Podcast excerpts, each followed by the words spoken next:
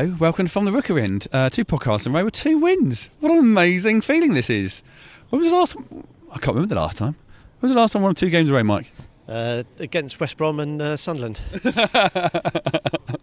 Um, we're outside Vicarage Road after Watford 2, uh, West Brom nil. Uh, tonight, uh, here with uh, DCW, David Cameron Walker. How are you, David? Very well. After that, superb. Yeah. And uh, Michael, how are you? Was it was how, end of the game at tense? Yeah, incredibly. I think the last 20 minutes after uh, Miguel Britos was scandalously um, sent off, it was it was tough. But I thought Watford did a really really good job of seeing it out. There was an initial sort of five, perhaps 10 minute spell after after the sending off, when as you'd expect, Tony Pulis had begrudgingly made a couple of at- attacking uh, attack minded decisions. You could hear his sort of teeth clenching as he as he had to throw on a couple of strikers. But there was a five to 10 minute period after the uh, after the sending off, when as you'd expect they came into it. But Watford weathered it really really well and, and ultimately ran out um, comfortable and deserved winners. Fantastic. Let's start being the game though. Um, we said on Saturday how actually against Sunderland we were a bit all over the place and weren't doing the normal Watford at the start of the game, but we went out of the blocks today. Yeah, really, we kept the ball really well. We, con- we controlled the ball, controlled possession against a team like West Brom who are happy to let us do that, really. They're happy to sit there and defend and let you have the ball and try and catch you on the break, try and get set pieces. And I was just saying, I've got a, a non Watford supporting friend of me I brought to Vicarage Road today. I'm just saying to him, uh, before we scored, at some point we are going to actually have to try and pass this ball forward. and then that, that ball came, Deeney knocked it on, Niang gets it, cuts inside goal. And we, you know, we were incisive for once. We took our chance when it came, and that settled us down even more. But there was that, I couldn't quite see it. I don't know if you did on your side. Kanu looked like he, Robson Kanu looked like he cleared it off the line. Yeah, yeah, yeah. No, no. For, for me, he sort of uh, it was right by the, the oh, from the rookery, the, the right side, um, and he I reckon he's trying to pass it across to the far corner, but actually it was a lovely little clearance, Yeah, and I it so was in. yeah, but I mean, you know, apart from we weathered that little bit, that little storm, and we were very comfortable, very, very comfortable. which is a strange place to be, Michael. Yeah, I mean, Dave's right. We did have to, to have to do something, but I think we played it exactly right. We were very, very patient. We had virtually all the ball for that first, well, up until the goal, without doing anything. It was the most. It's quite bizarre, really, in a way, wasn't it? It's quite sort of becalming. You just sit there and sort of don't know if you had any homework to do or any filing. You could probably But did you see the uh, the walking football at half time? Base what Watford did at the beginning of the game. Yeah, walking football. Some of them are on the jog. I could see it. It was uh, terrible business. Um, but yeah, I thought you know, yeah, it was it was quite a difficult watch, but you knew what was going to happen, and and I think Dave's absolutely right to point out the fact that West Brom just basically stood there, um, tried to soak up the pressure, and, and tried to win fouls. You could see it very early on what their what their mo was. Um, it's probably worse than we've been led to believe. I think because I think as Watford supporters, you give Tony Pulis and, and managers like, uh, like that a bit of credit because we know that when we're coming up against teams who are technically better than us, they've got more money than us, you have to try and turn things in your favour. Um, so I think we give people like West Brom a bit of credit, but I, I have to say that was uh, an abysmal display from them. It was it was ugly, it was unpleasant, it was sneaky, it was it was it was just really bad, a really distasteful sort of performance from them. I thought, and I'm just really glad we put them away. Yeah, Would you like Mike to be uh, seven points ahead of where we are now, and safe, but play their their sort of football? Well, th- this is the thing. While I was watching it, it's interesting. You know, we've been critical of, of Mazzari throughout the season, and, and rightly so. We're not going to go back on that. But I think it was a bit of a reality check today, watching West Brom away at Watford, um, where you'd expect them to expect to at least pick up something, um, and really they showed no. Um, no interest in playing football, no interest in, in winning the game at all. Um, and you know, for all the failings that that we've got, I mean, you know, we can't brush over those. If you give a choose choice between Mazzari and Pulis, I'm, I'm going to go with the Italian every time. Um, but let's go back to uh, Niang. Um, uh, that goal, he's been threatening to do a worldie from around the edge of the box for, for, for a while. Uh, That's why he's a player that's you know currently owned by AC Milan. And that's why we want to sign him up. In a tight game against a team who are going to defend deep and try and win the second balls and frustrate you, you need a player that can get the ball, unlock the defence with a bit of quality, score a goal, get everyone's confidence up, get you into the game. And he did that tonight. If he, you know, if he didn't, if he wasn't playing or if he didn't score that goal, we could have got to half time nil nil. West Brom might get a corner. You go one 0 That completely different game. And he's, he's so important. And you know, when he went off at the end, we were all chanting, sign him up, sign him up. And I think we need to. We need a player like if we're going to progress and become a Premier League team that doesn't get drawn into relegation battles every season and wants to be like West Brom and be comfortable. That's the sort of player you need. Before we just move off from the end quickly, worth saying that it was his ball as well for, for Deeney to, to race onto and, and somehow smuggle it home. So, two really telling contributions from him. And the thing I loved about his goal was just his little shuffle, the way he got it sort of out of, out of his feet and just set himself. So, real class stuff for, from Niang. And um, yeah, just wanted to echo that, especially as I said on the last podcast, he's someone we really must sign. And then to hear Vicarage Road chanting, sign him up. all obviously listen to the podcast. The other thing that happened again uh, Cathcart starts out on the right. Yep. Um, not really. You know, I think every time the ball came to him, he was a very quick uh, pass to the next person. He didn't seem com- he doesn't seem comfortable out there. Um, and um, Prödl got injured, uh, so off he goes, and Craig moves into the middle, and everything's hunky dory again with with with Janmaat. It, it, I, that was uh, you know when the team news came out, that was my biggest surprise at how well we'd finished on Saturday. That that was again how he started the defence. Yeah, it was that enforced reshuffle uh, against Sunderland with Kaboul going off, and, and and that reshuffle seemed to sort of calm everything down. So it was a surprise um, to see him sort of put Cathcart out on the right again. But yeah, defensively, Prödl looked you know, I'm one of Prödl's biggest fans, uh, both on and off the pitch. as uh, my spare bedroom will, uh, will tes- testify. The walls of my spare bedroom would testify, should, should I say. Um, Oh God, can we start again? no. Um, but I thought he looked uncomfortable for, throughout today. He was uncharacteristically sort of off the pace. I thought, and he didn't he didn't seem quite right at any stage. And everything was going like every everything was going through him.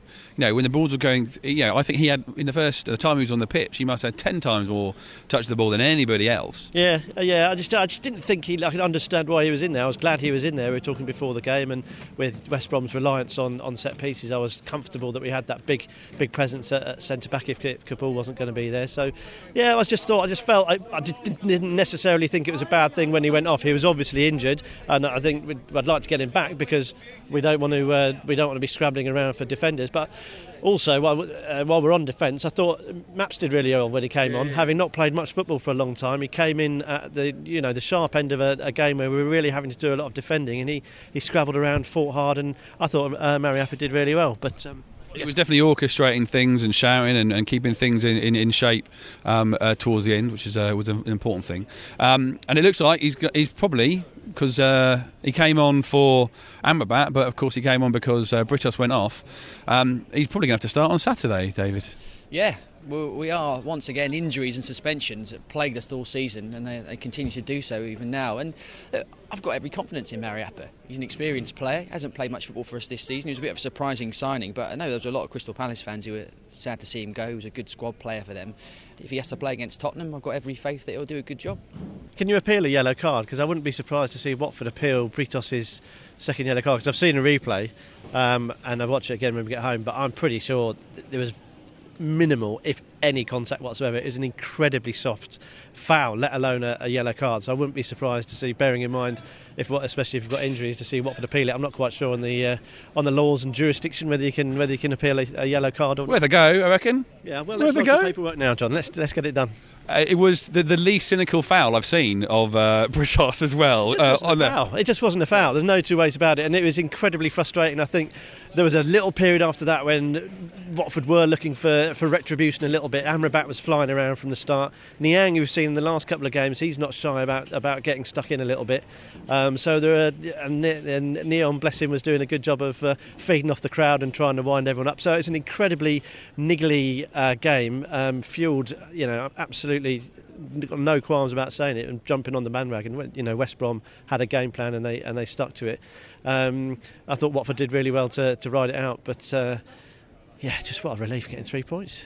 Man of the match after Jason Mousinho's praise on, on Saturday because it was well worth it. Uh, uh, Doucouré is blossomed. Yeah, very impressive. Again, when we were keeping the ball in the first half and I mean, through the periods that, that, we had on top, he was very good, very tidy. He would happily receive it under pressure, turn, look for his pass. I think him and Cleverley link up very well. They both keep it very tidy, and and it was a lot of energy as well. In the in the last stages of the game, he was often the one that was still getting furthest forward. He was breaking forward, trying to carry the ball and relieve the pressure. And I mean, he's been you consider how far away he looked from the picture in the early part of the season, and he was he's probably lucky to still be at the club. Really, if things had gone the other few, slightly differently on transfer deadline day and, and, and, what have you, he might not be here. But he's really come into his own in the second half of the season, and looks like a, a fixture in the team. One thing I'd like to point out was uh, the crowd. I thought the, the crowd did, uh, after a slow start, which was understandable because of the game, that last 20, 25 minutes, I thought the crowd really helped get, get Watford over the line. They recognised what a decent performance Watford were putting in on the pitch in, in keeping it at, 2 0 and staying ahead. And yeah, it was a really, really good atmosphere. And it always helps being a, being a Tuesday night. But I think, yeah, fair play to the 1881, obviously, and, uh, and, and the rest of the Vicarage Road crowd. I really noticed that as well because actually I was in the 1881 section stage right at the front row and I've, I've not sat there before and I've kind of when I come to games these days I'm usually so bad at getting tickets I have to go which, whichever the wherever the green dots are on the on the ticket thing that's where I sit. Uh, today that's where it was and at the end when we were all for about the last 15 minutes we were all clapping and bouncing around and even the the the nearly said Rous there. Even the Graham Taylor stand was bouncing, like all four sides of the ground were going up, and that isn't something that we've always seen over the years at Watford. It's very impressive. It's one of those moments where you, you know the crowd understand exactly what they need to do yeah. at this point where everyone's against the wall and it felt it felt like that that was it felt like an important moment in our season that because I, I love seeing Tom Cleverley at the end he was absolutely fist pumping to the to the rookery and the players were sort of celebrating amongst each other and it, for the first time in a long time they felt like a team and we felt like a club and that was um, I think it helps beating a side like that I think it you know they're they're on a par with us um, they, I've already, you've already I've made my feelings clear as, as to their approach to the game. But winning a game like that um, at this stage of the season, it felt we felt together again for the first time in a in a long, long time. A podcast made by Watford fans, fans for Watford fans from the Rookery end eight games uh, left to go in the season, and it, it's time where we, we, we they, they, had a, a, thing at half time about the, the end of season uh, awards, um, and it, it, we, I think this is going to be like the hardest for a long, long time to pick someone who is going to be player of the season. Still plenty of time for someone to, to make a name for them yet. Yeah, it's going to be very difficult, really difficult. There's not someone that sort of stands head and shoulders uh, above everyone else. There's been vaguely consistent performers. But I think at this stage, really, that's that's as good as it gets, to be honest. So yeah, I think it's going to be a really tricky one. There's been suspensions, there've been injuries, there've been massive dips in form. People have been dropped. There have been new signings who've come in and made an impact. So yeah, it's uh, it's a it's a tough one. Um, I don't know who I'm going to give it to. Well, over the next couple of podcasts, we're going to focus on a different player every single podcast uh, to see who we and if someone represent that person. Uh, today, David, you are taking and representing the number one, Heurelho Gomes. Why should Heurelho be uh, Watford Player of the Season? Well, it's, it's been a season of inconsistency at Watford, hasn't it? A lot of players have shone in some games and been utterly appalling in others. But I think Gomes, despite that inconsistency as a team, has been our most consistently reliable performer. He's always the player that every game that when I turn up or I watch it on telly, I may have doubts about whether some players are going to be there, whether they're going to turn up, whether they're going to produce their best. I'm never worried about Gomes. Never worried at all. And like in games like today, when you're under pressure, you're under the cosh, they're sl- slinging crosses into the box. You know when he's going to come, he's going to get the ball. He cleaned out one of our own players and a Bresson defender in the first half. He's he's so committed. He's so passionate. He's a leader. And I know he won the uh, the award last year, and I think he'll win it again this year. And I mean, we've been we've been very lucky over the years to have some brilliant goalkeepers. A lot of goalkeepers have won the Watford Player of the Season over the year, and I don't know whether that, what that says maybe about the rest of our teams and maybe how many bad seasons we've had had to rely on our goalkeepers. But he, he is brilliant for me. he's one of my favourite Watford players ever, and I think it's an interesting comparison tonight. The opposite goalkeeper, Ben Foster, who we know very well. Foster is a, a very experienced Premier League goalkeeper. He's played for England, but I would be willing to wager, in the minds of most non Watford fans, they would consider Foster to be better than Gomes. I have to defend Gomes so much to, to non Watford fans. They say, oh, yeah, but he's always got a rick in him, isn't he? He's a bit of a clown, he's always going to let one in. I saw what Ben Foster make more mistakes in the two seasons he was with us, as good as he was, than I've seen Gomes make in two and a half seasons that he's been with us. He's a brilliant goalkeeper and he does so much more for us than the occasional mistake that he has made. And I think in a season where it is difficult to pick a best the best player of the season, I'd, I'd go for him again your 2016-17 Player of the Year, Heurelho Gomes. well, we will see. Uh, we're going to get uh, different Watford fans to come on the podcast uh, to put their point forward to who they think should be the Player of the Season. But up first, there's David with his pleas for Heurelho Gomes.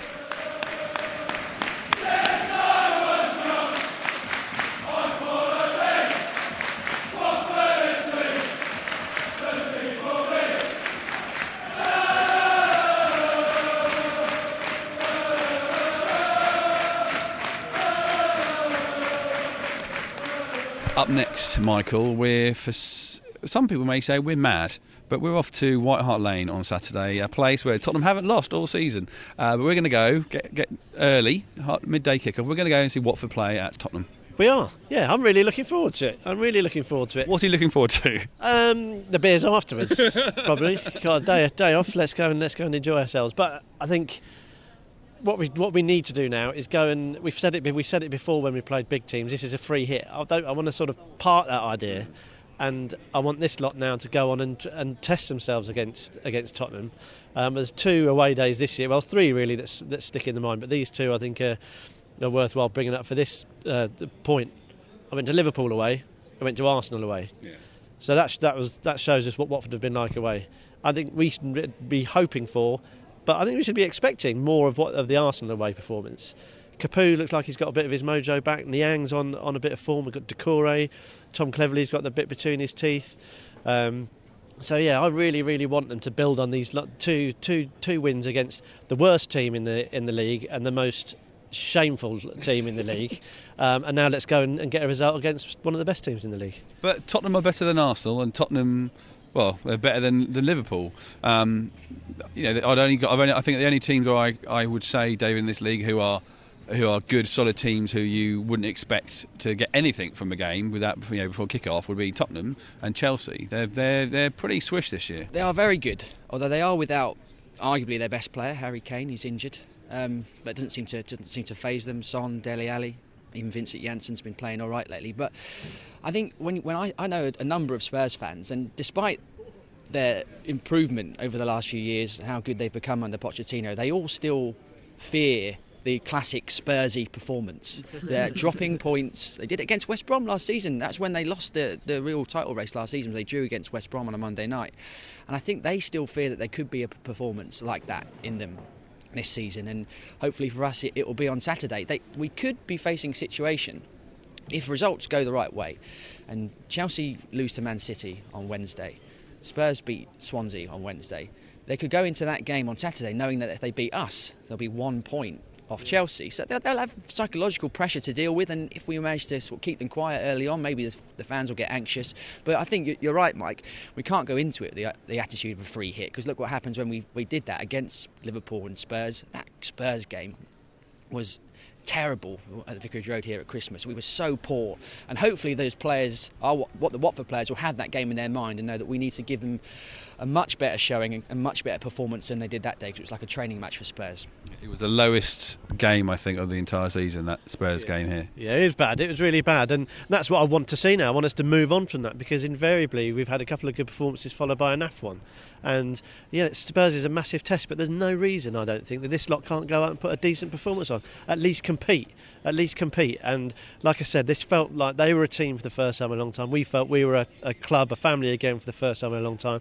I want to capitalise on that. I want them to feel that in their in their bones, and you know, look at the table when they get home tonight and see Watford Football Club ninth in the Premier League. One better than last Saturday. We were tenth when we did the Yeah, podcast on we- Saturday. Now we're ninth. which might all change. But that's what you know. This we're upwardly mobile, and that's what we should be doing, looking upwards instead of down with this group of players. So. I want them to go on. I expect them to go on and, and deliver some sort of performance on on Tottenham. And yeah, we travel more in hope than expectation. But come on, you Hornets. Uh, thank you very much for listening uh, to uh, another slightly shorter podcast. Uh, remember, follow us on uh, social media at Watford Podcast, uh, and do tell your friends and do subscribe via iTunes. Before we go, I think we do need to say a big congratulations to our podcasting brothers, Hornet Heaven. They've been nominated for a uh, British Podcast Award, and quite rightly so as well. Um, it's an absolutely unique podcast. I think I've gone on about it before about how much I love it, but I think it's well well deserving of a nomination. So we'll be supporting them in the uh, in the podcast award. So not only are Watford in the Premier League, but there's a Watford podcast been nominated for a nationwide award as well. So a big well done to uh, to Ollie Wicken and the team. Well deserved. Uh, thank you very much, and uh, to White Hart Lane, and to uh, a trio of Watford wins. Come on, horns!